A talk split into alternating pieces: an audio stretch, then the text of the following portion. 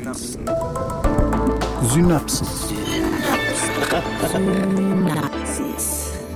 Ein Wissenschaftspodcast von NDR Info. Die Kreidefelsen von Rügen, das neue Sofa oder der Basslauf in einem Song. Warum finden wir etwas schön? Vor allem, wenn man den Begriff nicht nur auf Gesichter, Landschaften oder Dinge bezieht. Es gibt ja auch Leute, die finden mathematische Gleichungen schön oder, das kenne ich zum Beispiel ganz gut, Tore in einem Fußballspiel. Haben diese verschiedenen Arten von Schönheit überhaupt etwas miteinander zu tun? Und kann man Schönheit an einzelnen Faktoren festmachen?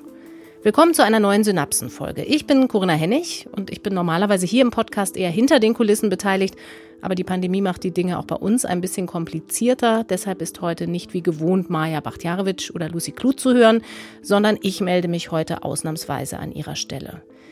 Wir wollen also über Schönheit reden oder besser über die Wahrnehmung von Schönheit. Mein Kollege Gabor Pahl ist überzeugt, dass es universelle Schönheitskriterien gibt, die für uns alle gelten, auch wenn die Geschmäcker letztlich verschieden sind. Und er weiß, wie man das erforscht. Und er ist heute hier. Hallo Gabor. Hallo. Gabor, warum ist das überhaupt interessant zu wissen, was wir schön finden? Also ich fand es persönlich schon immer interessant, weil es mir immer oft so ging, dass wenn ich keine Ahnung, Musik gehört habe oder ein Buch gelesen habe oder einen Film geguckt habe, dass ich ganz schnell abgelenkt war von der Frage, warum gefällt mir das jetzt oder gefällt mir das jetzt mhm. nicht? Also es ist sozusagen meine persönliche Grundfrage hinter dem allen. Aber es ist ja auch tatsächlich so, wenn man sich mit Menschen auf einer Party unterhält oder wo auch immer, ähm, wenn man sich nicht gerade über Politik unterhält oder irgendwelche Tipps austauscht, redet man eigentlich hauptsächlich darüber, warum einem dies oder jenes gefällt und welcher Film mhm. toll war und was man gerne kocht und so. Und ähm, deswegen hat sich diese Frage bei mir schon immer so ein bisschen aufgedrängt und der bin ich jetzt wirklich seit Jahren nachgegangen. Mhm. Du bist Wissenschaftsjournalist beim SWR eigentlich. Aber für das Thema, für Schönheit, bist du ziemlich tief auch selber in die Forschung eingetaucht und in die theoretische Auseinandersetzung auch mit dem Thema. Jetzt könnte man vermuten, dass du einen philosophischen Hintergrund hast oder einen kunsthistorischen oder sowas in der Art, aber das stimmt nicht, du hast Geografie studiert. Wie kommt man als Geograf dazu, sich mit Schönheit und Ästhetik zu beschäftigen? Jetzt mal ab von dem Persönlichen, was du gerade gesagt hast. Ja, also ähm, das hat bei mir so ganz verschiedene Wurzeln. Also das eine ist, ich komme tatsächlich daher vielleicht auch das Interesse an psychologischen Themen aus so einer, ich sag mal, Psychofamilie. Also mhm. mein Vater war Psychoanalytiker, meine Mutter systemische Familientherapeutin. Ähm, das heißt, ich war so für psychologische und systemtheoretische Themen so grundsätzlich ja sensibilisiert, sage ich mal. Aber ähm, über die Geografie habe ich dann durchaus auch einen Zugang bekommen. Denn was viele nicht wissen, in der Geografie geht es eben nicht nur um Klima, Wasser, Boden, sondern es gibt auch so eine kleine psychologische Teildisziplin, nämlich die Wahrnehmungsgeografie. Da geht es darum, wie Menschen Landschaften wahrnehmen, wie sie auf uns wirken, wie Landschaften auf uns wirken, aber auch, welche Landschaften wir schön finden. Und das war tatsächlich eins meiner Themen dann im Vordiplom. Und was dann eben mit Landschaften begann, das hat sich dann so ausgeweitet zu so einem grundsätzlichen Interesse, dass mhm. ich dann eben geguckt habe, was gibt es da auch an Forschung dazu. Mhm. Es geht jetzt aber weniger um diesen gesellschaftlichen Begriff, also was ist normschön, sondern dein Schwerpunkt ist ein bisschen woanders, oder? Ja, also es geht tatsächlich um das, was wir im Alltag als schön bezeichnen. Ne? Also, und das ist ja wirklich individuell sehr unterschiedlich. Ähm, es ist auch richtig, dass es unterschiedlich ist. Also die Tatsache, dass man vielleicht dann doch universelle Kriterien finden kann oder Gesetzmäßigkeiten, bedeutet nicht, dass es etwas gibt, was dann eben per Definition schön ist und was anderes nicht, sondern es geht einfach darum, was haben diese Gesetzmäßigkeiten dann mit uns persönlich zu tun? Wie schlagen sie sich bei uns, weil wir eben dann auch alle als Persönlichkeiten unterschiedlich sind, nieder? Mhm. Aber was empfinden wir als schön, gerade mit Blick auf universelle Kriterien? Das unterliegt ja auch manchmal gewissen Moden. Kann man das immer so auseinanderhalten, was gesellschaftlich geprägt ist und was dann, wie du sagst, universellen Kategorien unterliegt? Das ist ein altes Problem in der ähm, Erforschung der Schönheit. Also man muss einfach sehen, historisch ähm, gab es zwei verschiedene Arten, sich diesem Phänomen Schönheit anzunähern. Die eine, die kam aus der Kunstgeschichte, die kam aus der Philosophie, aus der Literaturgeschichte. Die hat sich dem Thema genähert, indem sie einfach viel drüber nachgedacht hat. Ja, da kamen die Philosophen, Kant, Baumgartner und so.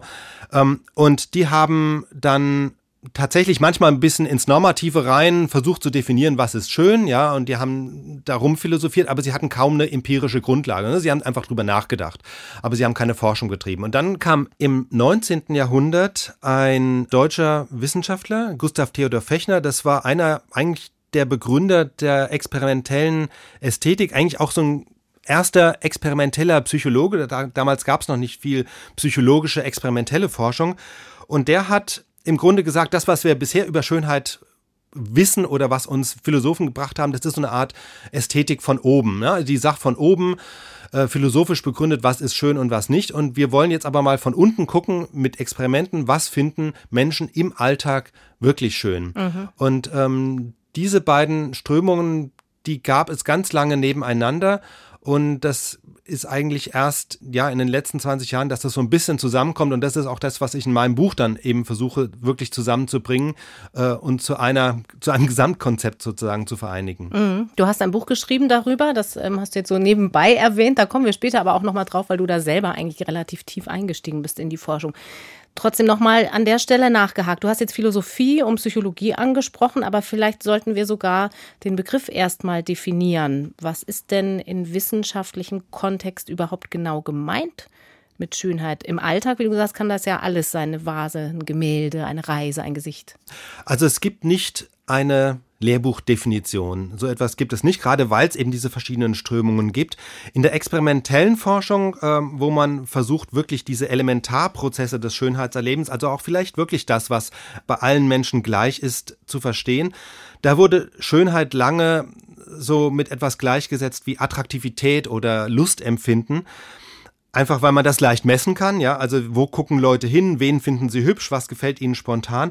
Und das ist natürlich ein sehr enger Schönheitsbegriff. Und viele Künstler wären beleidigt, wenn man ihre Werke als schön bezeichnen würde, weil sie würden sagen, naja, das ist schön, es ist sowas wie gefällig und hübsch. Mhm. Nein, also mein Kunstwerk, das soll doch gerade irritieren, das soll provozieren und zum Nachdenken anregen. Aber ich habe es ja schon gesagt, es gibt viele gute Gründe zu sagen, auch solche Werke sind dann trotzdem auf einem anderen Level vielleicht schön. Sie sind nicht auf dem vordergründigen Level hübsch und ansehnlich und gefällig, aber sie sind trotzdem, sie gefallen mir ja trotzdem, ja. Und mir kann ein Musikstück gefallen, gerade weil es nicht so kitschig ist oder weil es keine Harmoniesülze ist oder so. Also dieses Wort gefallen, das hat eigentlich schon sehr viel auch und da gibt es eigentlich eine große Einigkeit in der Wissenschaft, dass das schon viel sagt von dem, was wir schön finden. Also es gibt ja die klassische Definition von Immanuel Kant, das ist wahrscheinlich die bekannteste in Deutschland, äh, der, der Philosoph, auch den die meisten kennen. Der hat Schönheit definiert als interesseloses Wohlgefallen. Also mhm. mir gefällt etwas um seiner selbst willen, nicht weil es für mich irgendeinen Nutzen hat. Mhm. Also zum Beispiel ein Blumenstrauß, der, gut, der hat den Nutzen, mich zu erfreuen, aber das ist ja intrinsisch sozusagen die Schönheit. Ja, genau. Das ist, also der Blumenstrauß ist ein klassisches Beispiel. Ähm, die Rose, die eine Rose eine Rose ist, ja, also die, die einem um ihrer Selbstwillen gefällt. Es gibt aber noch andere Definitionen von auch wieder Philosophen, die mir tatsächlich fast noch besser gefallen weil sie konkreter sind. Äh, jetzt ist ein Name, den vielleicht weniger Menschen kennen als den von Kant. Äh, ein Philosoph, der heißt George Santayana. Mhm. Der lebte von 1863 bis 1952 und der hat Schönheit an drei Bedingungen geknüpft. Er sagte, Beauty is value positive, intrinsic and objectified. Also mit einer positiven Bewertung verbunden. Ähm, das zweite Kriterium ist intrinsisch, ist das im Grunde, was Kant mit interesselos meint, also mhm. eben um seiner selbst willen. Und dieses dritte Merkmal ist, Schönheit ist objektbezogen. Das heißt, es gibt immer ein etwas, mhm. was ich schön finde. Und das ist schon mal der Unterschied so zum allgemeinen Wohlfühlen oder zu einer guten Stimmung, in der ich mich gerade befinde. Schönheit knüpfen wir immer an etwas, ja. Das kann eine Person sein, das kann ein Gesicht sein, das kann eine Landschaft sein, es kann auch was Abstraktes sein, wie ein schöner Abend, aber es ist immer etwas. Mhm. Und äh, deswegen gefällt mir eigentlich diese Definition ganz gut. Mhm. Jetzt habe ich eben zufällig auch schon intrinsisch gesagt. Andererseits, ähm, es ist etwas, es ist objektbezogen, da geht es also ja auch schon um eine Interaktion oder um eine gerichtete Betrachtung. Gibt es denn etwas, auf das das nicht zutrifft? Weil man könnte jetzt denken, dann ist ja irgendwie auf seine Art alles schön. Also nehme an, äh, du machst dir einen schönen Abend in der Badewanne oder vom Fernseher und es geht dir einfach gut, du bist entspannt. Solange du einfach dich nur wohlfühlst und gute Laune hast, ist das jetzt nicht schön im Sinne der mhm. Schönheit, sondern das ist einfach, dir geht's gut. In dem Moment aber, wo du sozusagen bewusst feststellst, das ist jetzt aber ein schöner Abend oder äh, ach, das tut jetzt richtig gut, jetzt hier in der Badewanne zu liegen. In dem Moment, wo du das bewusst feststellst, dann ist es im Grunde ein Schönheitsurteil. Mhm. Ja, das ist auch ein Kriterium, das hat Santa Jana noch nicht erwähnt, aber das ähm, wird man heute sagen, dass der Unterschied zwischen äh, Schönheit und einem allgemeinen Lust- oder Wohlfühlerlebnis ist, dass du es bewusst feststellst. Mhm. Okay, da möchte ich später, glaube ich, noch mal ein bisschen genauer drauf eingehen. Aber wir haben jetzt noch einen anderen Gedanken nicht zu Ende geführt, den der Philosophie, die allein nicht hilft bei der Frage nach der Schönheit. Da schließt sich natürlich sofort die Frage an, welche Möglichkeiten gibt es überhaupt, Schönheit zu messen oder unser Empfinden von Schönheit? Klar, also da muss man Experimente durchführen. Ähm, das Einfachste sind natürlich Befragungen und das gibt's schon seit Jahrzehnten. Also man zeigt Leuten Bilder von Gesichtern oder von Landschaften und fragt sie, wie sie ihnen gefallen. Mhm. Das wird auch schon lange gemacht. Zum Beispiel hat man bei Landschaften herausgefunden, dass praktisch überall auf der Welt, wenn Menschen Landschaften bewerten sollen, die gleichen Faktoren eine Rolle spielen. Also das eine ist Wasser, ja, das Vorhandensein von Wasser erhöht die Attraktivität. Zweites Merkmal grün, ja. Und ähm, es gibt ein drittes Merkmal. Wir finden Landschaften dann schön, wenn sich in ihnen offene und geschlossene Elemente verbinden. Also zum Beispiel Gebirge, wo man schon mal eine weite Sicht hat, aber auch Begrenzungen durch den nächsten Hügel oder durch den Berg im Hintergrund, wenn ich nicht ganz auf dem Gipfel stehe. Oder auch ähm, anderes Beispiel sind so typische Parklandschaften, ja, die ja auch bewusst gestaltet sind, damit sie uns gefallen. Und Parklandschaften zeichnen sich ja auch dadurch aus, dass es einerseits offene Flächen gibt, aber daneben gibt es eben auch Hecken und Wäldchen und man weiß nicht überall, wo es gerade weitergeht. Und diese Kombination gefällt uns im Durchschnitt auch besser als eine totale Wüste, sag ich mal, oder ein ganz dichter Wald, wo ich schon ähm, nach dem nächsten Baum nichts mehr sehe. Also diese mhm. halboffenen Landschaften haben auch eine hohe Attraktivität. Mhm. Jetzt hast du aber schon gesagt, im Durchschnitt, also es geht schon um Mehrheitsverhältnisse, um so eine Schwarmneigung, weil es gibt ja auch Leute, die diese schönen Betongärten haben, wo man sich manchmal fragt, was findest du schön? Es gibt eben neben diesen Sachen, die wirklich universell sind, auf einer sehr basalen Ebene, also auf einer sehr grundlegenden Ebene, gibt es auch natürlich Dinge, die beeinflusst sind durch Moden. Das ist übrigens etwas, ähm, was die Forscher früher gar nicht erklären konnten. Warum gibt es eigentlich sowas wie Mode? Ja, also entweder es gibt so etwas wie äh, eine universelle Schönheit, aber dann mhm. kann die nicht erklären, warum heute was Schönes, was morgen dann als hässlich empfunden wird. Klingt wie ein Widerspruch irgendwie oder warum eben Menschen unterschiedliche Geschmäcker haben, ja, und das auch gut begründen können und man nicht sagen kann, ja, der eine hat recht und der andere hat nicht recht. Das ist etwas, was man mit diesen rein experimentellen und rein auf Lustempfinden getrimmten Methoden jetzt nicht so gut begründen kann. Aber es gibt auch noch, wo wir gerade bei den Forschungsmethoden waren, ja noch andere. Also das eine sind Befragungen, habe ich gerade gesagt. Mhm. Ähm, aber es gibt eben auch neuerdings eben Möglichkeiten, Dinge zu messen bis hin zu, was passiert im Gehirn, wenn Menschen Schönheit empfinden. Aber diese empirische Ästhetik, die ist, obwohl sie einerseits so alt war, ich habe vorhin Gustav Theodor Fechner genannt, 19. Äh, Jahrhundert, die ist dann lange aber wieder eingeschlafen und erst eigentlich so seit 20 Jahren ist die wieder so richtig zum Leben erwacht mhm. worden und inzwischen gibt es in Frankfurt ein eigenes Max-Planck-Institut für empirische Ästhetik. Mhm.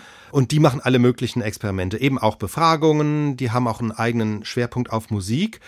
Das ist das Thema dort einer der Direktorinnen, das ist Melanie Wald-Fuhrmann und ein Forschungsprojekt, um nur mal zu zeigen, was man da also erforschen kann, da ging es um schöne Stellen in der Musik. Wir hören vielleicht gerade mal, was Frau Melanie Wald-Fuhrmann dazu sagt. Mhm. Es gibt zumindest in unserer westlichen Tradition des Umgehens mit Musik, des Sprechens über Musik, die Konvention nicht einfach nur über ein ganzes Stück zu sagen, das finde ich toll, finde ich schön, finde ich grauenvoll, sondern auch innerhalb vor allem auch längerer Stücke zu sagen, hier ist so eine besondere Stelle, die gefällt mir besonders gut. Wie hat man das denn erforscht, was so schöne Stellen ausmacht? Das Team von Melanie Wald-Fuhrmann, die haben auf der Webseite des Max-Planck-Instituts erstmal einen Aufruf gestartet, ne, nach dem Motto, kennen Sie Musikstücke, in denen Sie besonders schöne Stellen im Kopf haben? Und dann haben sich Menschen gemeldet und von denen haben sie einen Teil eingeladen und auf diese Weise kam schon mal eine Reihe von schönen Stellen zusammen. Das heißt, wir haben erstmal deren Stücke und deren schöne Stellen. Da haben sie uns gezeigt, hier geht die schöne Stelle los, hier hört sie auf. Um einfach auch mal zu gucken, teilen die irgendwelche Eigenschaften miteinander? Die Versuchspersonen haben dann eine Reihe von Fragen gestellt bekommen. Also, was genau finden Sie an der Stelle schön? Welche Emotionen löst die bei Ihnen aus? Worauf achten Sie? Und das haben wir dann zusammengenommen, also die Musikstücke, was die Personen dazu sagten. Das war sehr unterschiedlich zum Teil, aber es gab eben dann ein paar Auffälligkeiten, die sich dann doch bei sehr vielen Menschen zeigten bei den schönen Stellen. Es gibt eine Tendenz zu traurigerer Musik und dann eine Tendenz, dass die Mehrheit der Menschen eine schöne Stelle eher auch als einen Anfang eines neuen Formteils sieht. Also schöne Stellen sind oft die, an denen eine neue Melodie beginnt oder das zentrale musikalische Thema eines Stücks oder in der Popmusik, wenn der Refrain oder die Hookline losgeht. Das eben waren so die Ergebnisse, die Melanie Waldfuhrmann zusammengefasst hat. Und dass die durch alles eigentlich auch ausgelöst werden durch einen melodischen Wechsel, einen harmonischen Wechsel, Timbrewechsel. Also es gibt gewisse Gemeinsamkeiten, aber wir finden jetzt nicht das Rezept musikalischer Schönheit. Das hätte mich auch erschreckt. Mich auch ehrlich gesagt. Also das mit dem Wechsel, das finde ich ziemlich nachvollziehbar. Das hat ja auch mit Tonarten zu tun. Timbre hat sie angesprochen. Und es gibt ja aber auch Menschen, die sagen, dass sie Schönheit in der Musik auch körperlich empfinden. So eine Art Gänsehautgefühl. Also kann man das auch denn erforschen, so richtig physisch? Machen die genau am Max-Planck-Institut. Also das ist die nächste Stufe. Bisher habe ich jetzt über die einfachen Befragungen gesprochen, aber der nächste Schritt ist dann wirklich die physiologische Reaktion auch zu messen, wie eben Gänsehaut. Und dazu braucht man eben schon ein paar Geräte. Ich war mal an der Max-Planck-Institut, ich habe mal bei so einem Gänsehaut-Experiment teilgenommen. Also du als Proband selber? Ich als Proband. Mhm. Ähm, und ich habe das natürlich mit Aufnahmegerät mit aufgenommen, wie ich da verkabelt wurde. Das kann man jetzt mal hören. So, okay. Es geht los mit dem Kreuzgurt. Das dient einfach nur der Befestigung von Messgeräten gleich. Diese drei Elektroden, die messen das EKG. Das kennen Sie vielleicht auch vom Arzt. Mhm. Das kommt einmal unter das eine Schlüsselbein, unter das andere Schlüsselbein. So, das ist Eugen Wasiliewicki, der ist auch am Max-Planck-Institut und der musste mich erstmal für dieses Experiment in seinem Labor verkabeln und alle möglichen Sensoren an meinem Körper anbringen. So, jetzt machen wir auch genau die Atmung. Das ist hier der Atemgut. Genau. Also das kommt gleich um den Bauch und wie Sie sehen, das ist hier sehr stretch-sensitiv. Das heißt, wenn Sie einatmen und ausatmen, dann bewegt sich das und so können wir messen, wie oft sie atmen, die Atemfrequenz und die Atemtiefe. Wo überall hattest du denn Elektroden? Wir haben jetzt am Schlüsselbein gerade schon gehört. An den Armen auch? Das ist ja so ein typischer Unterarm, so ein typischer Ort für Gänsehaut? An den Armen, äh, da kam dann die Gänsehautkamera dran, komme ich gleich noch dazu. Ähm, an den Fingern, also was gemessen wurde, war Atmung, Herzfrequenz, Hautleitwiderstand, weil das ist ein Gradmesser für die Erregung. Da kamen dann eben Elektroden an Zeige- und Mittelfinger, so wie beim Lügendetektor. Mhm. Ähm, auch der Ringfinger wurde verkabelt, weil da die Temperatur und die Durchblutung gemessen wurde. Das sind so die Klassiker. Dann habe ich aber auch noch Elektroden ins Gesicht bekommen, und zwar zwei auf die Stirn und zwei auf die Wange. Denn dort befinden sich Muskeln, die für diese ästhetischen Experimente ziemlich wichtig sind. Auf der Stirn befindet sich der Corrugator supercilii. Das ist ein Muskel, den wir auch so als Stirnrunzelmuskel kennen. Das jedenfalls hat mir Eugen Wasiliewicki erklärt. Wenn dieser Muskel kontrahiert, hat die Forschung gezeigt, dass wir in der Regel negative Emotionen erleben. Stirnrunzeln kann unterschiedlicher Art sein. Das ist ein besonderes Stirnrunzeln. Das ist, wenn es wirklich wehtut, emotional. Und die Elektronen auf der Stirn, die können schon eine unmerkliche Kontraktion des Muskels registrieren und das, die gelten wirklich als ein der beste Indikator für negative Emotionen. Also auch schon, wenn man das Stirnrunzeln noch gar nicht sieht? Selbst wenn du dir noch gar nicht bewusst bist, dass du, okay. dass du Stirnrunzelst, genau. Und der Gegenspieler, der befindet sich auf der Wange, ja, das ist der sogenannte Lächelmuskel. Zygomaticus major, der verläuft von Mundwinkel bis zum Ohr. Und wenn der kontrahiert, dann zieht er den Mundwinkel bis zu den Ohren und das ist natürlich das Lächeln. Und das indiziert positive Gefühlsregungen. Wenn wir diese Elektroden angebracht haben, können wir online über die ganze Zeit verfolgen, ob negative und positive Emotionen ausgelöst werden und wie stark, ohne dass sie dafür irgendwas machen müssen. Und jetzt wird es Zeit, die Gänsehautkamera anzulegen. Die Gänsehautkamera, tolles Wort. Das hast du eben schon angedeutet. Also es wird nicht nur über Elektroden gemessen, sondern tatsächlich auch optisch kontrolliert. Genau, das ist das, was an den Oberarm dann kommt. Also das waren zwei Kameras. An jeden Arm wurde eine geschnallt. Das waren so kleine Kästen mit Kamera und Leuchtdioden. Die Leuchtdioden haben dann im Grunde die ganze Zeit während des Experiments später dann die Haut bestrahlt und die Kamera hat registriert, ob ich Gänsehaut bekomme oder nicht und damit überhaupt eine Chance besteht, dass ich Gänsehaut bekomme, wurde ich aufgefordert, äh, Musik vorher mhm. mitzubringen. Ähm, also Musikstücke, die bei mir Gänsehaut auslösen und diese ganze Verkabelung, also die hat ungefähr eine halbe Stunde gedauert und dann ging ich damit in die Versuchskammer. Das ist so, ein, so eine enge Kammer mit engen Wänden, vor mir ein Bildschirm und da saß ich und bekam einen Kopfhörer aufgesetzt, dann ging das Licht aus und die erste Musik lief. Da wollen wir natürlich an der Stelle wissen, welche Musik hattest du dir ausgesucht? Also ein Stück, das ich mir ausgesucht habe, war von Leonard Cohen äh, Treaty. Das mhm. ist eins von seinen letzten Stücken, das er noch vor seinem Tod geschrieben hat, das aber dann posthum erschienen ist und das mir damals ziemlich nahe gegangen mhm. ist. Ich weiß nicht, habt ihr es mit? Vielleicht können wir es tatsächlich mal hören, weil dann können wir, wenn du weiter erzählst, ein bisschen besser nachvollziehen, mhm. warum das so ist. Ich glaube, an sich, wer Leonard Cohen kennt, der denkt, ja, Gänsehaut und Leonard Cohen, das ist schon relativ naheliegend, aber mal gucken, wie es bei dem Song tatsächlich ist.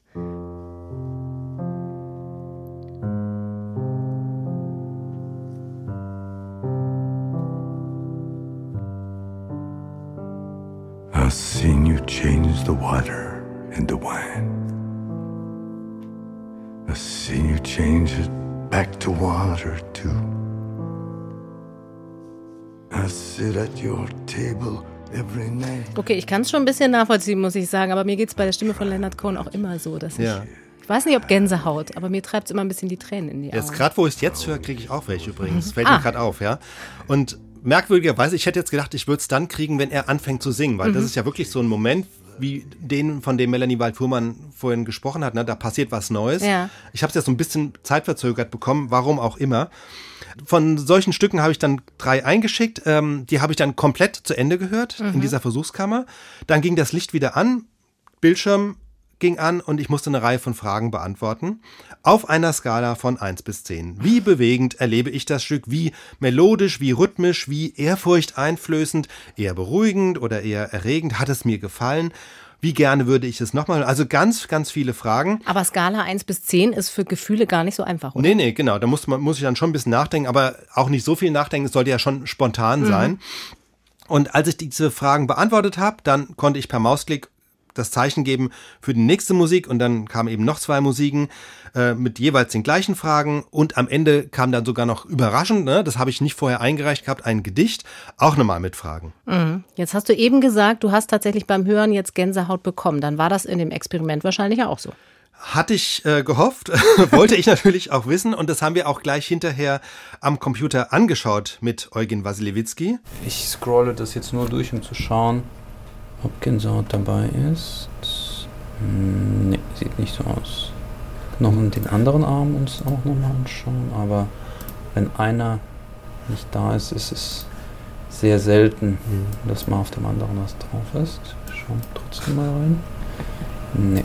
Okay, das ist ernüchternd. Also ja. du hattest extra schöne Lieder mitgebracht und dann trotzdem keine Gänsehaut. Warst du dann enttäuscht? Ich war ein bisschen enttäuscht. Ich habe es aber auch ein bisschen erwartet. Ähm, zum einen, weil ich tendenziell selten Gänsehaut bekomme bei Musik. Ich konnte auch keine Stücke auswählen, bei denen ich verlässlich Gänsehaut bekomme. Ich habe einfach Stücke ausgewählt, die mir, die mich berühren, die mir nahe gehen, ähm, mit denen ich etwas verbinde.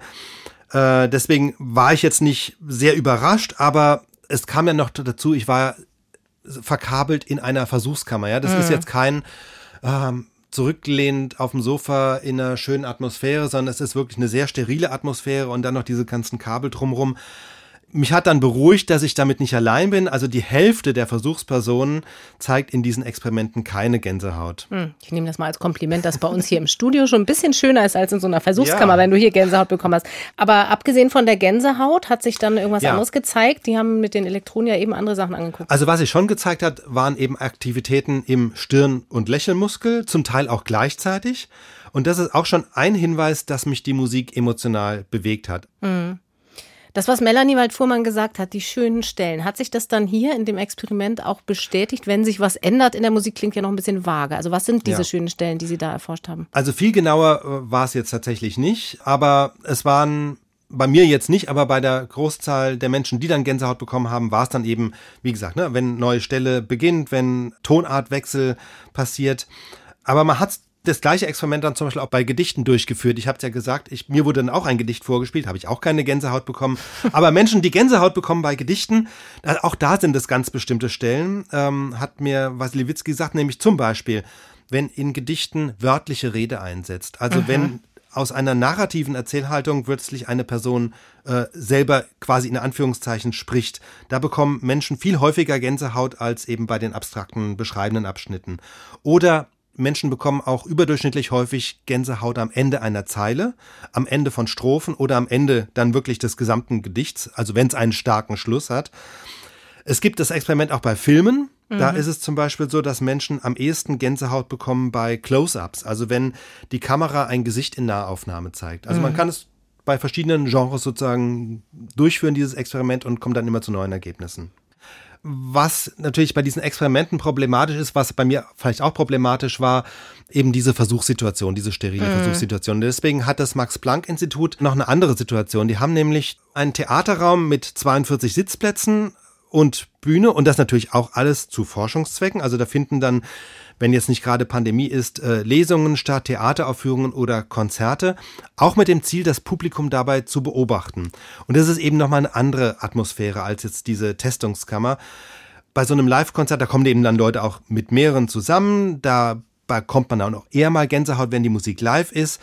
Und wenn man Leute dort beim Musik hören filmt, das hat auch mir Melanie Waldfuhrmann erklärt, da bekommt sie nochmal ganz andere Informationen, als wenn sie die Leute einfach nur verkabelt. Eben auch sowas wie Augenschließen oder Blickrichtung oder was wir öfter mal auch gesehen haben jetzt, wenn wir Konzertpublika gefilmt haben, dass wenn Leute mit einem Partner oder einer Begleitung kommen, die sich auch öfter mal zwischendrin angucken. Oder Händchen halten oder auch so ein Maß wie Bewegungsintensität. Ne? Wenn die Musik in sich jetzt sehr, sehr bewegt und dynamisch ist, dann gibt es irgendwie im ganzen Publikum auch ein höheres Maß an körperlicher Bewegung, als wenn es irgendwie ein langsamer Satz ist. Und sowas können wir auch beispielsweise mit Kamerabildern und, und quantitativen Auswertungen sehen. Da muss man natürlich auch aufpassen, also gerade wenn man die Gesichter von Menschen dann filmt, weil das natürlich auch täuschen kann. Sowas wie Augenschließen kann durchaus ein Zeichen eines sehr intensiven Musikgenusses sein. Es kann auch sein, dass die Person einschläft. Aber wenn ich dann noch die Physiologie dazu habe, dann kann ich, ohne dass ich die Person befragen muss, schon ganz gut sehen, ist das jetzt eher ein intensives Zuhören oder ein gelangweiltes Wegdämmern. Ich finde das Beispiel deshalb auch ganz interessant, weil es auch ein wichtiges Merkmal von ästhetischem oder Schönheitserleben ist es korreliert eben nicht eindeutig mit bestimmten Körpersignalen. Also das mhm. ist ein ganz großer Unterschied zu klassischen Gefühlen wie Angst oder wie ähm, Ärger oder Trauer. Jedes von diesen Gefühlen geht normal mit bestimmten Körperreaktionen einher. Also Ärger schlägt bekanntlich auf den Magen, der Adrenalinspiegel geht hoch. Wenn wir uns freuen, strahlen wir und das Herz schlägt schneller. Beim ästhetischen Leben ist es überhaupt nicht so eindeutig. Also Schönheit können wir mit Tränen in den Augen empfinden, mit Gänsehaut in ausgelassener Ekstase mhm. oder total konzentriert in besinnlicher Ruhe. Das ist überhaupt nicht eindeutig. Mhm. Gerade so ein abwesender Gesichtsausdruck kann natürlich manchmal auch so entgleiste Gesichtszüge sein. Das kann man leicht fehldeuten. Aber wenn das von außen so schwierig ist, da wirkliche messbare Kriterien anzulegen, dann kann man ja vielleicht auch sagen, könnte man nicht in den Kopf gucken. Also so Neuropsychologie ist ja in der öffentlichen Wahrnehmung gerade total angesagt. Gibt es da auch Erkenntnisse? Also das ist mit ein Grund, glaube ich, warum vor etwas mehr als 20 Jahren dieses ganze Thema experimentelle Ästhetik äh, wieder Fahrt aufgenommen hat, weil die Hirnforschung da einiges an interessanten Erkenntnissen gebracht hat. Also ich fange mal so an. Ich habe ja gesagt, man hat lange versucht, Schönheitserleben auf sowas wie Lustempfinden zu reduzieren. Und da hat man natürlich gleich geguckt, ah ja, da kennen wir im Gehirn das sogenannte Belohnungszentrum. Mhm. Haben viele wahrscheinlich schon mal gehört. Das ist ein Areal im Gehirn. Das ist beim Sex aktiv, beim Flirten, aber auch beim Drogenkonsum. Wenn jemand unseren Instagram-Post liked. Ne, also egal, jede Form von Bestätigung äh, löst diese typische Belohnungsreaktion aus. Das hat man schon relativ früh festgestellt, dass dieses Belohnungssystem auch aktiv ist, wenn wir schöne Musik hören zum Beispiel. Aber daraus wurde eben lange Zeit dann der Schluss gezogen, dass das sozusagen die Basisreaktion ist. Also Schönheit ist im Grunde ähm, sowas wie eine archaische Lustreaktion. Und die Frage ist, wie weit kommt man mit so einer Annahme wirklich? Und Melanie Waldfuhrmann zum Beispiel ist da ziemlich skeptisch über solche Ansätze von Kollegen. Dann zeigen sie gerne, dass auch das positive Erleben von dem, was wir jetzt in Europa Kunst nennen, ähm, das sogenannte Belohnungszentrum im Hirn aktiviert, was auch aktiviert ist bei leckerem Essen, bei Sex und wenn wir Geld bekommen.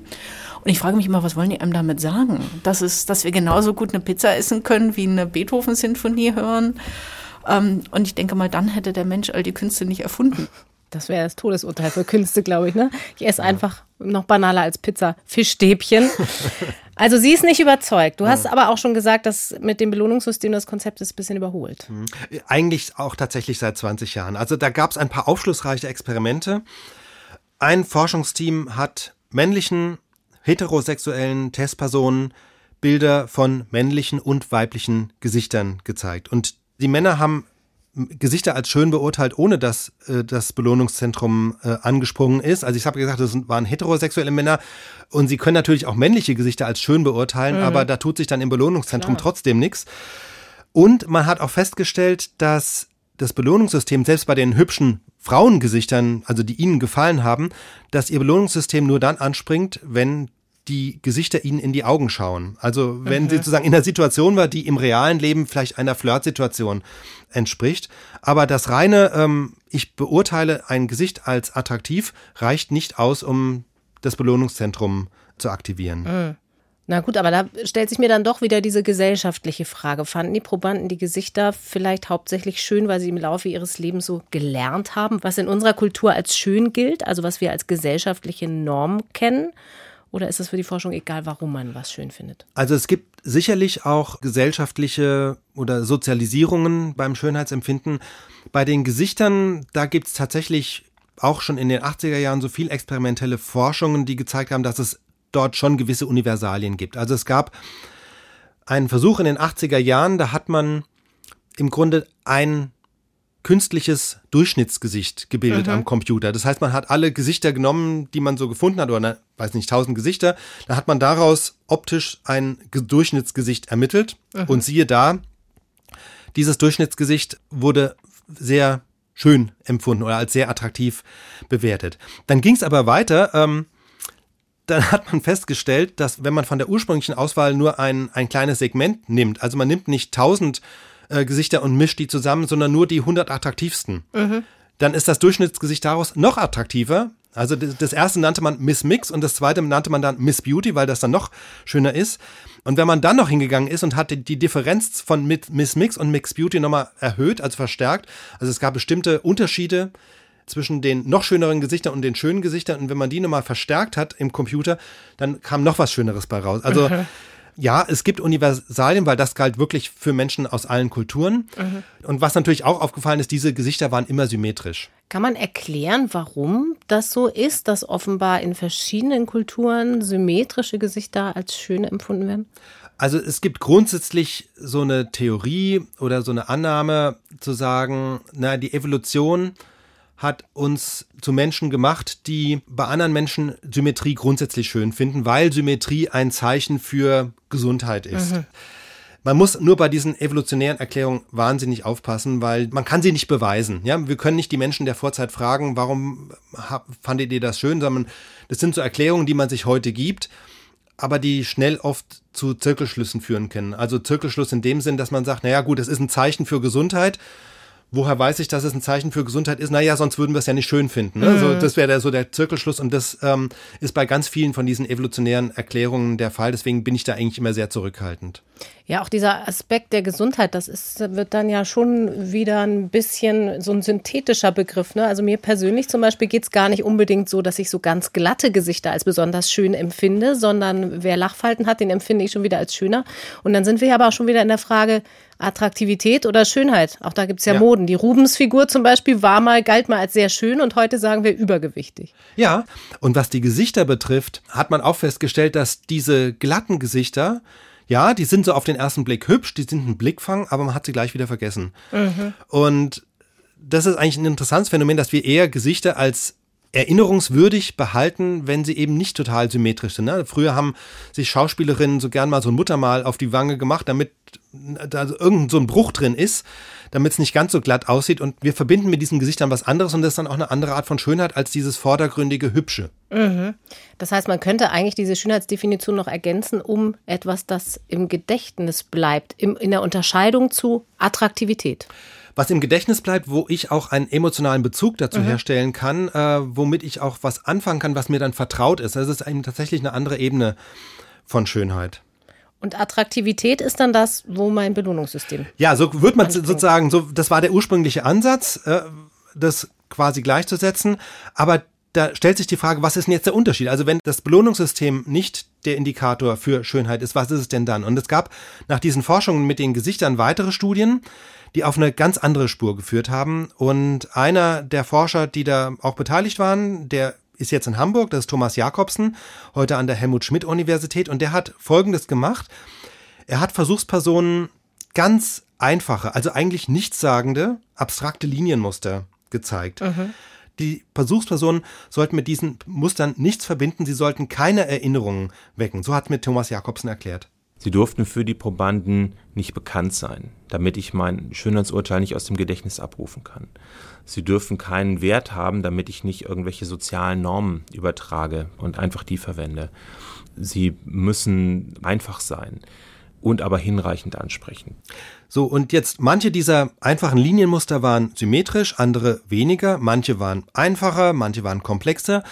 Und jetzt wurde Versuchspersonen unterschiedliche Aufgaben gestellt. Eine Gruppe wurde gebeten, auf die formalen Eigenschaften zu achten. Also die sollten hinterher beurteilen, wie symmetrisch ist das jeweilige Muster. Mhm. Die andere Gruppe sollte aber ein ästhetisches Urteil fällen. Gefällt es dir oder gefällt es dir nicht? Und je nachdem, ähm, worauf sie geachtet haben, ob sie es analytisch beurteilt haben oder ästhetisch, waren eben andere Zentren im Gehirn aktiv. Und das hat die so ein bisschen auf die Spur gebracht. Was er dann mit Linienmuster gemacht hat, hat er auch mit Rhythmen gemacht. Mhm. Im Grunde das gleiche Schema. Wir sind ja hier im Podcast, deswegen habe ich mal so drei kurze Rhythmen von Thomas Jakobsen mitgebracht. Das ist Nummer eins.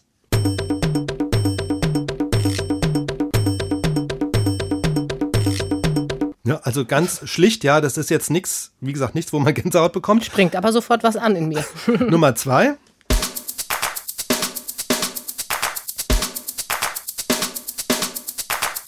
Spielen wir vielleicht noch kurz Nummer drei.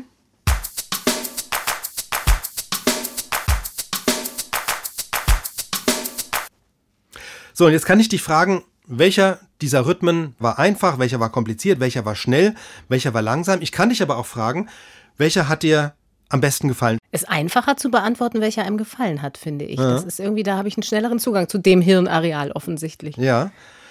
Und je nachdem, was ich dich frage, ja, oder worüber du nachdenkst, passieren eben andere Dinge in deinem Gehirn. Wenn du über den Rhythmus nachdenkst, wenn du ihn analysierst, dann sind Hirnregionen aktiv, die akustische Signale verarbeiten, die aber auch Bewegungen steuern, weil du hast ja auch gesagt, ne, da geht gleich was mhm. los bei dir. Wenn ich dich aber frage, welcher der Rhythmen gefällt dir am besten und du entscheidest dich dann für einen, dann zeigt sich das an einem ganz anderen Ort im Gehirn und das ist nicht das Belohnungszentrum, sondern der sogenannte präfrontale Kortex. Das ist eine Region vorne in der Stirn, über den Augenhöhlen und genau das gleiche Muster war auch aktiv, wenn die Leute diese Linienmuster gezeigt bekommen haben und mhm. sagen sollten, welches Linienmuster ihnen am besten gefällt. Aber heißt das, ich kann das nicht gleichzeitig machen? Ich kann nicht gleichzeitig analytisch darüber nachdenken und etwas schön oder nicht schön finden? Naja, vielleicht schon, aber ähm, wenn du etwas nur analysierst und dann unter Umständen bist du so auf diese Aufgabe konzentrierst, dass du gar nicht so empfänglich bist, sozusagen für die, für die Ästhetik. Ne? Wenn mhm. du drauf, einfach darauf achtest, so ganzheitlich, wie wirkt das auf dich, dann ist es eine andere Aufgabe. Natürlich kannst du das mehr oder weniger, vielleicht nicht ganz gleichzeitig machen, aber so, so kurz hintereinander. Mhm. Aber der Unterschied war eben, also bei diesen analytischen Aufgaben, da richtete sich die Gehirnaktivität nach den konkreten Aufgaben. Ne? Bei den Linienmustern waren andere Hirnareale aktiv als bei den Rhythmen, weil das eine war optisch und das andere war akustisch. Mhm. Bei der Schönheit war es immer das gleiche, nämlich dieser präfrontale Kortex. Mhm. Und dass der bei der Schönheit eine wichtige Rolle spielt, das haben dann inzwischen auch in, ja, ganz viele weitere Versuche gezeigt. Okay, dann erzähl doch bitte noch mal ein bisschen mehr über den präfrontalen Kortex. Also erstmal ganz wichtig, ähm, er ist Teil der Großhirnrinde und das ist der Teil des Gehirns, der sich in der Evolution des Menschen am spätesten entwickelt hat. Also wo sich der Mensch am meisten zum Beispiel vom Schimpansen unterscheidet. Mhm. Ganz anders als das Belohnungszentrum, was eher zur evolutionär älteren Hirnregion gehört und der ist eben nicht in der Großhirnrinde. Und die Großhirnrinde ist bei vielen Aktivitäten aktiv, bei denen wir bewusst etwas entscheiden. Und das passt ja sehr gut zu dem, was ich vorhin gesagt habe, äh, zu diesem wesentlichen Merkmal des Schönheitsempfindens, dass Schönheit immer ein bewusstes Urteil ist, immer eine bewusste Bewertung. Wir stellen fest, dass wir etwas schön finden. Das mhm. ist eben was anderes als dieses Wohlfühlen. Mhm. Das finde ich einen ganz wichtigen Punkt. Da sind wir dann ja beim Unterschied zwischen Mensch und Tier zum Beispiel. Genau, beim Unterschied zwischen Schönheit einerseits und äh, Lustempfinden andererseits. Ah, okay, ja. Und ähm, dieses Lustempfinden, das kann ganz viel über die Instinktebene laufen, ja, das gibt's natürlich im Tierreich, aber dieses bewusste Feststellen, das gefällt mir jetzt. Ähm, und was auch interessant ist, der präfrontale Kortex ist nicht nur bei ästhetischen Urteilen aktiv, sondern auch bei moralischen. Also auch wenn ich eine Situation habe und ich muss die moralisch bewerten, ist auch dieser präfrontale Kortex aktiv. Und man könnte das philosophisch so deuten, dass Ethik und Ästhetik zumindest im Gehirn ein bisschen zusammenhängen. Mhm. Ich würde gerne noch auf was anderes zurückkommen. Du hast vorhin von dem Experiment erzählt, bei dem du verkabelt worden bist. Und da ging es dann um den Stirnrunzel und den Lächelmuskel, die du dann bewegst, zum Teil auch unwillkürlich und es noch gar nicht wirklich merkst. Wie kriegt man das am Ende zusammen in so einem Experiment, wenn man eigentlich doch Schönheit mit dem Positiven, mit dem Lächeln assoziiert? Gehört das da irgendwie zusammen? Hm. Äh, indirekt, und zwar, also man könnte jetzt denken, wenn ich lächle, erlebe ich was Schönes und wenn ich Stirnrunzle etwas Hässliches. Aber so einfach ist es nicht, sondern bei mir waren ja zum Teil auch die gleichen mhm. Muskeln aktiv, also Stirnrunzel und Lächelmuskel gleichzeitig. Und das ist auch eine entscheidende Erkenntnis dieser Experimente, dass wir oft solche Dinge am schönsten finden, bei denen beides zusammenkommt. Also plattes Beispiel. Ein Film, der ausschließlich die ganze Zeit positive Stimmung transportiert, der wird wahrscheinlich nie einen Oscar bekommen. Mhm. Ja, das, der lässt uns kalt, weil er einfach, ja, passiert ja nichts, ja. Langweilig widerspricht schön irgendwie. genau. Also schön finden wir Filme meist dann, wenn sie auch emotional eine Spannung transportieren. Ähm, wenn es auch dramatische, wenn es melancholische Momente gibt. Äh, das klingt jetzt banal, aber das geht ja weit über Filme oder Bücher hinaus, auch für viele andere ästhetische Erlebnisse. Und das ist eine ganz zentrale Aussage dieser Forscher am Max-Planck-Institut. Ähm, ein Direktor dort ist auch Winfried Menninghaus, der kommt jetzt anders als Melanie Weil-Fuhrmann nicht aus der Musik, sondern aus der Literaturwissenschaft. Und der sagt, das ist bei ihm eigentlich wie so eine Grundregel, dass sie, die sich bei Gedichten ebenso bestätigt hat, wie bei der Bewertung auch von Landschaften. Okay, da kommen wir aber wieder zu deinem zentralen Feld, zu deinem ursprünglichen als Geograf. Dann lass uns ihn mal hören. Für mich ein besonders spannender Fund Personen waren gebeten worden, sie besonders beeindruckende Naturerlebnisse zu schildern. Das sind fast immer schöne Landschaften, das sind Sonnenuntergänge, das geht dann auch bis in den Kitsch. Aber was wir zum Beispiel gefunden haben, ist, dass auf der Traurigkeitsskala, die immer auch, die sind nicht traurig, aber die haben immer einen hohen Traurigkeitsanteil. Landschaften. Landschaften, genau. Das, das ist etwas in dieser Naturwahrnehmung, ist es immer definitiv positiv. Aber es gibt dieses Widerlager. Es gibt etwas daran, was als leicht traurig wahrgenommen wird. Und es könnte sein, also dass, wenn man so will, dieses sentimentale Gefühl in die Naturwahrnehmung eingeschrieben ist. Oder wenn wir auch zugleich dieses Gefühl haben, das ist eigentlich etwas Bedrohtes dass diese als schön bewerteten Landschaften auch etwas Trauriges haben, das war jetzt keine Zuschreibung der Forscher, sondern es waren wirklich die Versuchspersonen, die selber erklärt haben, okay. dass sie diese Landschaften, dass sie in denen auch was ja trauriges, sentimentales sehen. Also man muss sich klar machen, negative Gefühle sind nicht einfach das Gegenteil oder das Spiegelbild von positiven. Sie sind grundsätzlich was anderes. Negative Emotionen binden stärker unsere Aufmerksamkeit. Das wissen wir aus den Nachrichten, ja, mhm. die täglichen Nachrichten, die ne, Bad News are Good News äh, dieser Regel folgen. Negative Momente bleiben aber auch stärker im Gedächtnis. Deshalb haben wir hier untersucht, ob nicht es Indizien gibt, dass in den Peaks der Lust es zugleich Peaks für negative Affekte gibt. Und genau das haben wir gefunden und das muss ich sagen, das übertraf jetzt alle unsere Erwartungen. Was heißt jetzt Peaks in dem Fall? Besonders intensives Stirnrunzeln oder besonders langes Runzeln oder was wurde da gemessen? Besonders intensives Stirnrunzeln mhm. auf der einen Seite und bei den Peaks für, für Lust war das auch zum Teil Lächelmuskel und zum Teil war es eben auch Belohnungszentrum. Mhm. Also Menninghaus spricht hier von einer Untersuchung über die Wirkung von Gedichten, bei der eben auch wieder die Reaktion des Stirnrunzels gemessen wurde. Es wurden Peaks Höchstwerte für negativen Affekt parallel mit den Höchstwerten für positiven Affekt gefunden. Was also genau diesen Gedanken bestätigt, dass eine Prise Negativgefühl die maximale Würze ist, um eine starke ästhetische Lust, die man auch erinnert, hervorzurufen. Gut, das klingt einerseits ein bisschen verwirrend, weil Schönheit ja eigentlich etwas ist, was für uns komplett positiv konnotiert ist, aber intuitiv erscheint das total logisch, so wie du es ja auch ähm, versucht hast zu erklären, dass bei Musik, bei Filmen immer Brüche dazugehören. Wenn alles glatt in eine Richtung verläuft, wird es ja belanglos. Gibt es da eine wissenschaftliche Erklärung dafür, warum es solche negativen Momente für die Schönheit braucht?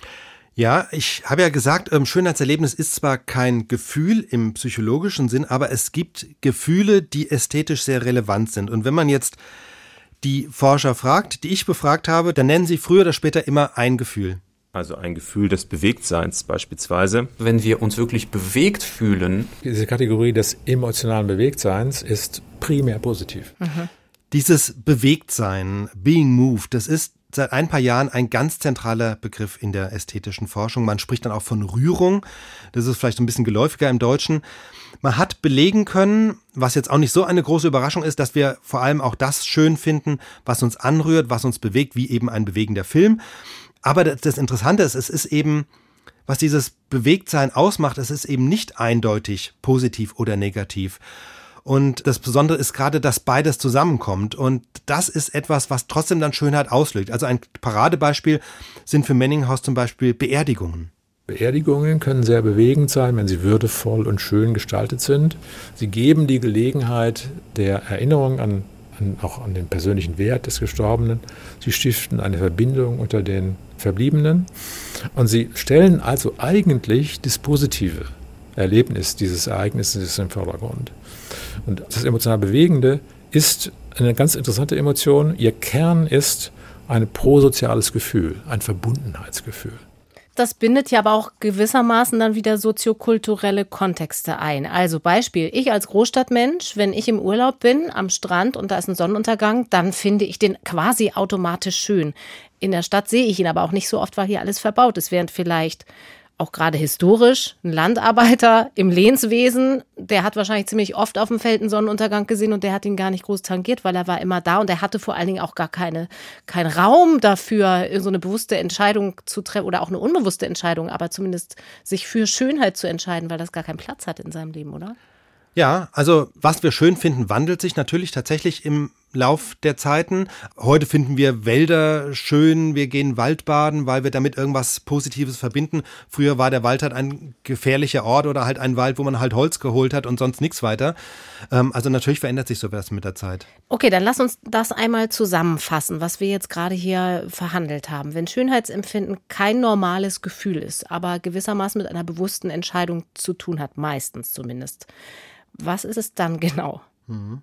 Also wenn wir die Befunde jetzt zusammennehmen, ist Schönheit etwas, ähm, was ich als Meta-Emotion bezeichne. Also Schönheit ist eine emotionale Bewertung, der aber wiederum andere Gefühle zugrunde liegen. Also anders gesagt, irgendetwas löst bei uns bestimmte Gefühle aus. Das kann völlig unbewusst sein, aber dieses Zusammenspiel der Gefühle, die bewerten wir dann in einem zweiten bewussten Schritt als schön. Und das ist eben das, was gut zu dem passt, was die Hirnforschung sagt, dass Gefühle und Effekte, Angst und so weiter, dass die in den älteren Hirnbereichen ablaufen, während Schönheit eben in diesem präfrontalen Kortex in der Großhirnrinde äh, bewertet wird.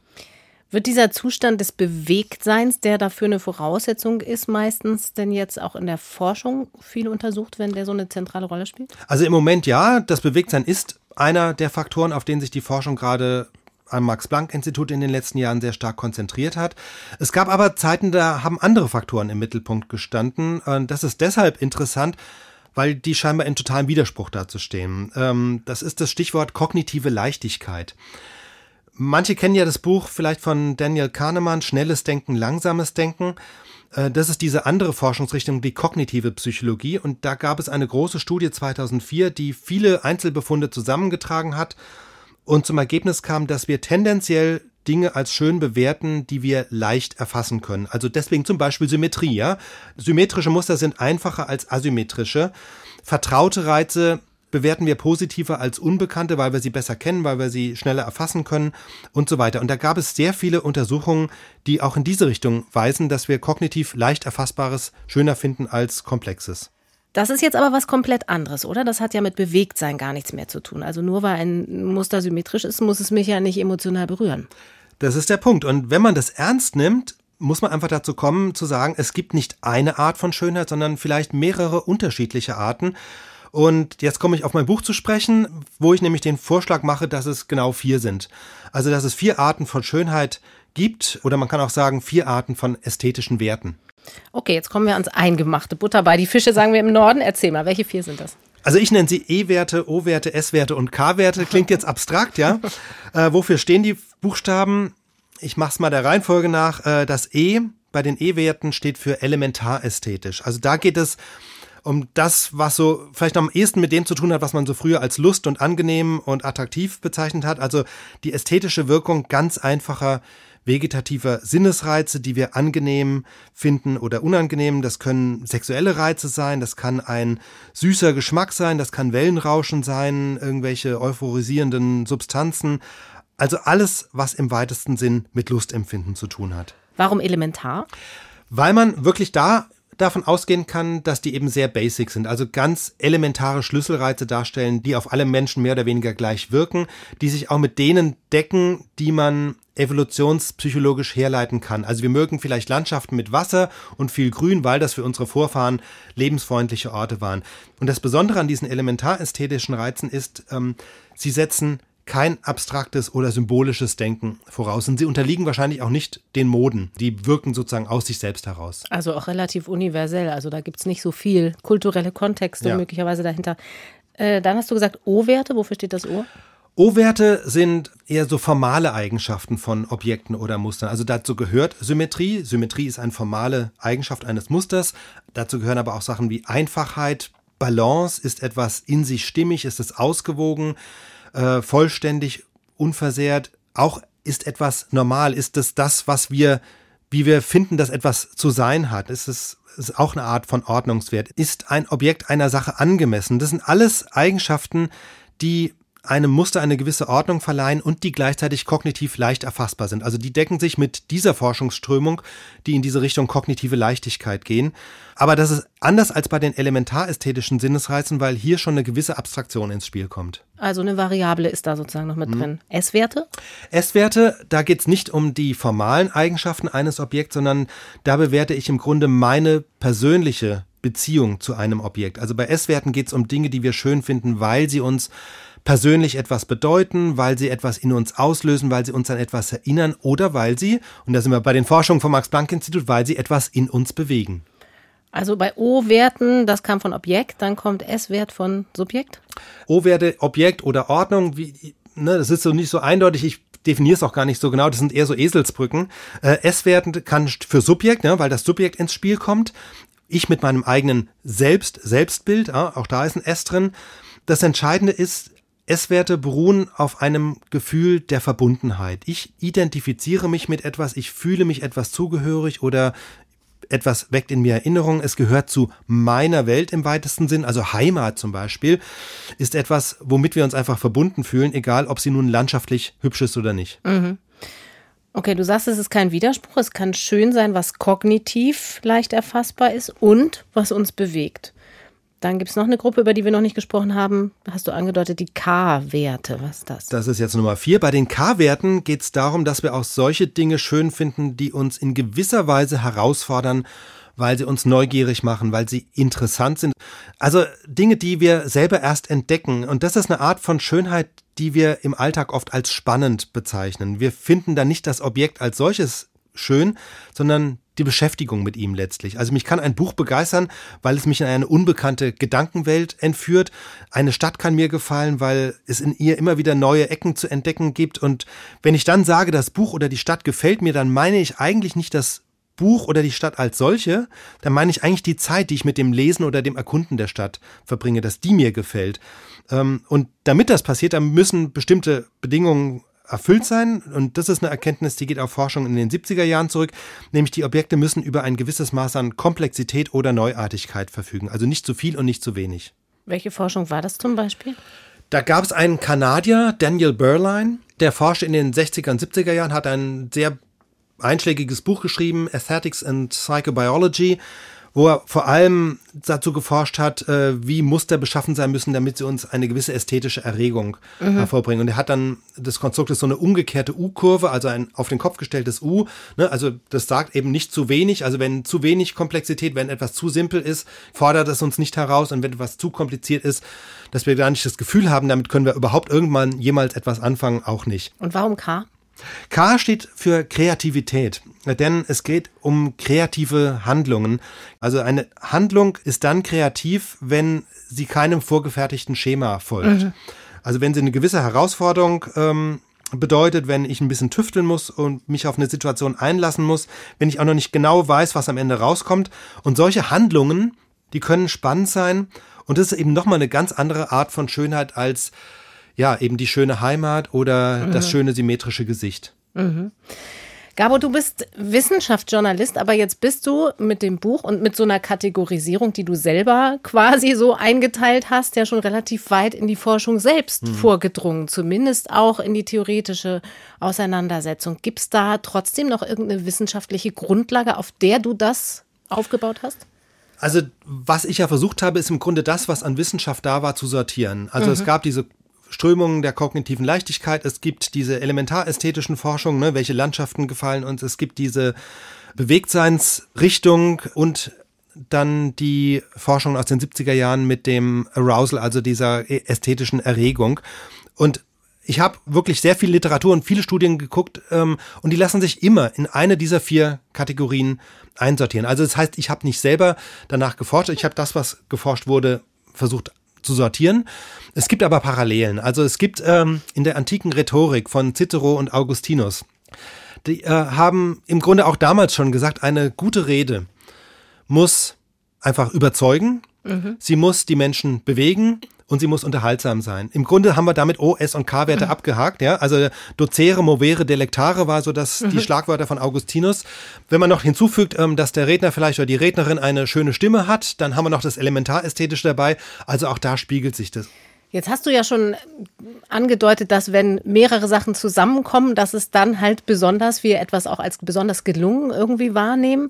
Können wir nochmal ein Alltagsbeispiel vielleicht suchen, was es für Dinge gibt, wo vielleicht die besonders schön sind, weil sie auf mehrere Arten gleichzeitig schön sind, auch im Hinblick auf diese mhm. Kategorien? Also von der Illustratorin von meinem Buch, die hat das Beispiel Lasagne genommen.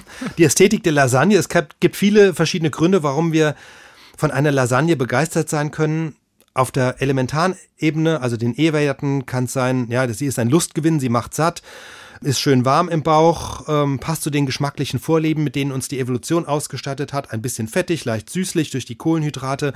So, äh, sie kann auch O-wertig sein, weil sie unserer Norm entspricht, ja, weil sie genau so ist, wie eine richtige Lasagne in Anführungszeichen zu sein hat. Oben knusprig, innen cremig, äh, der Teig al dente, sprich sie ist perfekt. Perfektheit ist auch ein O-Wert. Ähm, S-wertig kann sie dann sein, wenn sie zum Beispiel Kindheitserinnerungen wachruft, ja, also wenn sie so ist, äh, wie die Mutter schon die Lasagne kocht hat oder der Vater. Und wenn ich den Teig dann auch noch selber zubereite, wenn ich die Lasagne selber koche, dann kann auch dieses Kochen kann wiederum K-wertig sein, weil ich dann mhm. kreativ tätig bin. Also auch da können verschiedene Arten von Schönheit zusammenkommen. Das ist ja aber auch ein bisschen eine Frage der Wahrnehmung, also ein ganz subjektives Kriterium. Kitsch, manche finden Sachen kitschig, die andere nicht kitschig finden. Wenn wir jetzt bei diesen vier Arten von Schönheit bleiben, die du da eingeführt hast, können die denn das auch erklären, warum Geschmäcker so unterschiedlich sind?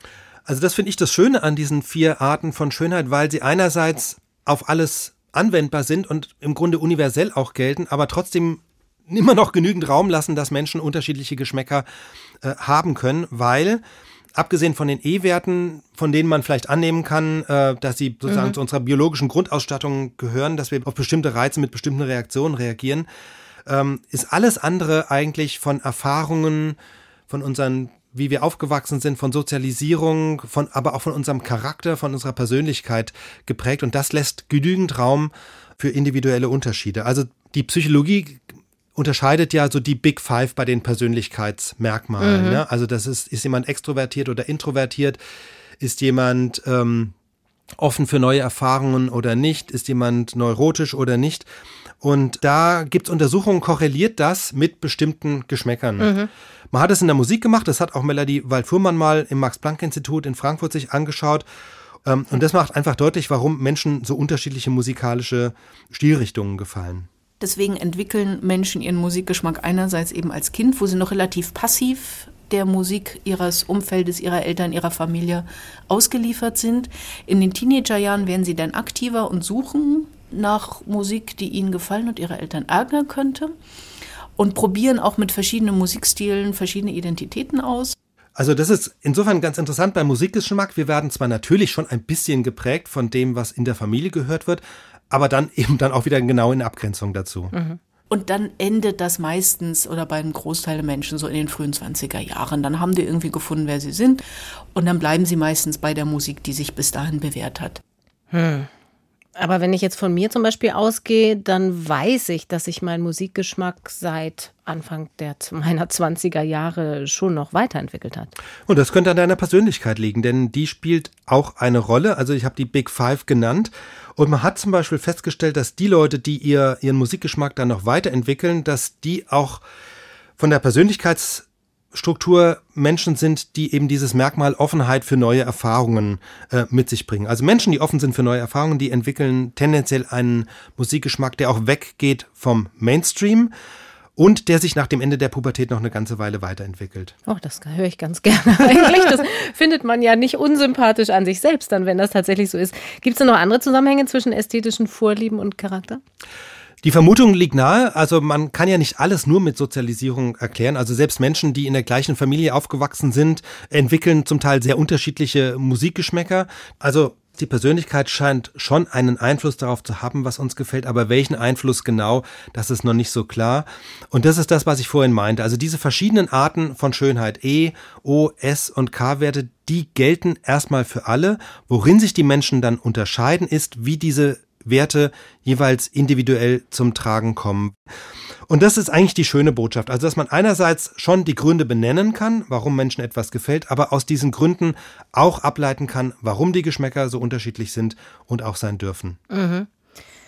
Jetzt ist es ja immer eine ein bisschen heikle Frage, wenn man Forschung gerade Grundlagenforschung vorschnell reduziert auf, wozu soll das gut sein? Das ist ja auch ein Totschlagsargument, was wir hier in einem Wissenschaftspodcast eigentlich gar nicht hören wollen. Trotzdem vielleicht andersrum gefragt, wofür können wir das alles denn nutzen? Also können diese Erkenntnisse über Schönheitsempfinden uns vielleicht auch im gesellschaftlichen Zusammenleben weiterhelfen? Ich denke an Architektur zum Beispiel, an Städtebau. Also ich glaube, die Architekten wissen im Grunde, was sie tun, aber sie wenden mehr oder weniger unbewusst letztlich diese Regeln an. Und ich glaube tatsächlich, dass es äh, jetzt nicht etwas ist, woraus man jetzt immer konkrete Rezepte ableiten kann, aber wenn man diese vier Kategorien im Kopf hat, dann kommt man manchmal weiter, ja. Aber sich zu einigen auf etwas gemeinsam Schönes wird schon wieder schwieriger, weil ja auch Variablen drin sind, wie wir gehört haben. Ja, und das, deswegen muss man es ja auch nicht. Deswegen darf man sich weiter über den Geschmack streiten. Mhm. Machst du jetzt noch weiter mit dem Thema Schönheit eigentlich aus wissenschaftsjournalistischer und auch aus wissenschaftlicher Sicht? Ähm, ich sammle weiter, ich beobachte weiter, was sich entwickelt, was sich tut. Ähm, ich habe auch schon eine Datei angelegt für die Sachen, die ich jetzt in dem Buch noch nicht untergebracht habe, weil ich sie noch nicht wusste oder äh, die dann vielleicht in 20 Jahren, wenn das nächste kommt, die ich dann vielleicht da unterbringe. Ich verfolge das im Moment, aber ich ähm, kümmere mich jetzt tatsächlich erstmal um wieder andere Dinge. Okay, dann setzen wir jetzt hier auch den Punkt. Ich sage ganz vielen Dank, Gabo, dass du da warst und für dieses riesige, gewaltige und total spannende Thema in allen Richtungen. Ja, hat Spaß gemacht, danke. Und ich danke euch natürlich wie immer fürs Zuhören. Alle Infos zu diesem Podcast, die Quellen und den Titel von Gabos Buch findet ihr natürlich wie gewohnt in den Show Notes. Nächste Woche gibt es an dieser Stelle erstmal ein Science Slam und in zwei Wochen hören wir uns dann wieder mit einer regulären Synapsenfolge in der ARD Audiothek oder unter ndr.de slash synapsen. Wenn euch dieser Podcast gefällt, sagt es weiter oder sagt es uns. Lob, Anregungen, Kritik gern per E-Mail an synapsen.ndr.de. Ich bin Corinna Hennig. Danke nochmal fürs Zuhören. Bis dann. Synapsen. Ein Wissenschaftspodcast von NDR Info.